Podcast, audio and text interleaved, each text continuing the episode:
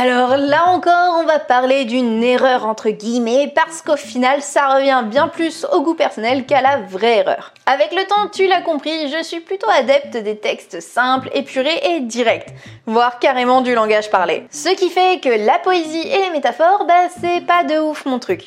Donc comme c'est mon podcast, ça va forcément être orienté et tout le monde ne sera pas d'accord. Ça arrive souvent quand même qu'un jeune auteur veuille vraiment gagner en street cred et cherche à fond à ressembler aux grands auteurs qu'on a tous étudiés en cours. Je l'ai fait, tu l'as fait, nous l'avons fait. Ouais ouais, fais pas genre. Tu te souviens très très bien de tes poèmes ultra cringe que tu écrivais à 7 ans et dans lesquels tu disais que la vie, telle une meringue trop cuite, n'est qu'une coquille vide et décevante. Tu te souviens du malaise intersidéral que tu as ressenti en lisant ça des années plus tard? Bah, je l'ai aussi ressenti, et il y a même peu en relisant un de mes textes qui remonte à 2019. Le malaise n'a pas de date de péremption, malheureusement. Bref, en gros, c'est quoi le problème avec les métaphores? Bah, à proprement parler, il n'y en a pas. Mais le truc, comme pour le style ultra pompeux, pour les longues phrases, pour le vocabulaire ultra recherché, bah, le souci, c'est pas d'utiliser ça, c'est de le faire pour copier tel ou tel auteur.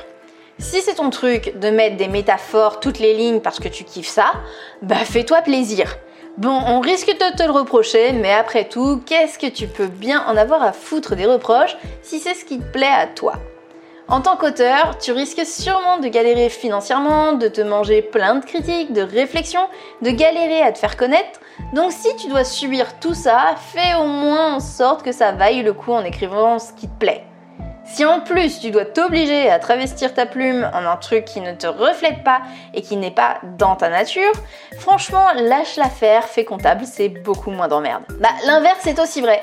Pourquoi te faire chier à mettre des métaphores partout pour ressembler à tel ou tel auteur alors que bah toi c'est pas ton truc? T'as rien à prouver à personne hormis à toi-même. Bon, tu l'auras compris, en gros, dans ce podcast, je ne te sers rien de bien croustillant ou révolutionnaire. Je te balance juste le conseil, utilise les métaphores comme tu le sens et non comme tu penses qu'il faudrait les utiliser. C'est ultra bateau et bah ça peut s'appliquer à tout. bah ouais. En gros, je me sers un petit peu de l'excuse des métaphores pour te rabâcher un entre guillemets conseil que j'ai tendance à oublier moi-même et dont la piqûre de rappel doit régulièrement se faire.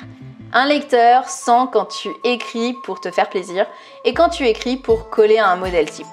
Au final, on a beau dire ce qu'on veut, oui, si tu veux vendre, si tu veux gagner ta croûte, faut penser au lecteur. Mais on va pas se leurrer, même en faisant tout bien, il y aura bah, tellement de paramètres sur lesquels tu n'as aucune influence que ce n'est pas uniquement ça qui déterminera ton succès. Et même succès ou pas succès, tu plairas à certains pendant que d'autres te vomiront. Alors souviens-toi de cette phrase ultra kitsch qu'on écrivait sous les photos qu'on postait en fait sur nos skyblogs. Je préfère être détesté pour ce que je suis plutôt que d'être aimé pour ce que je ne suis pas. Voilà, j'espère que ce petit podcast t'aura plu. En tout cas, moi je te dis à la semaine prochaine. Je t'embrasse fort. C'était Mélanie.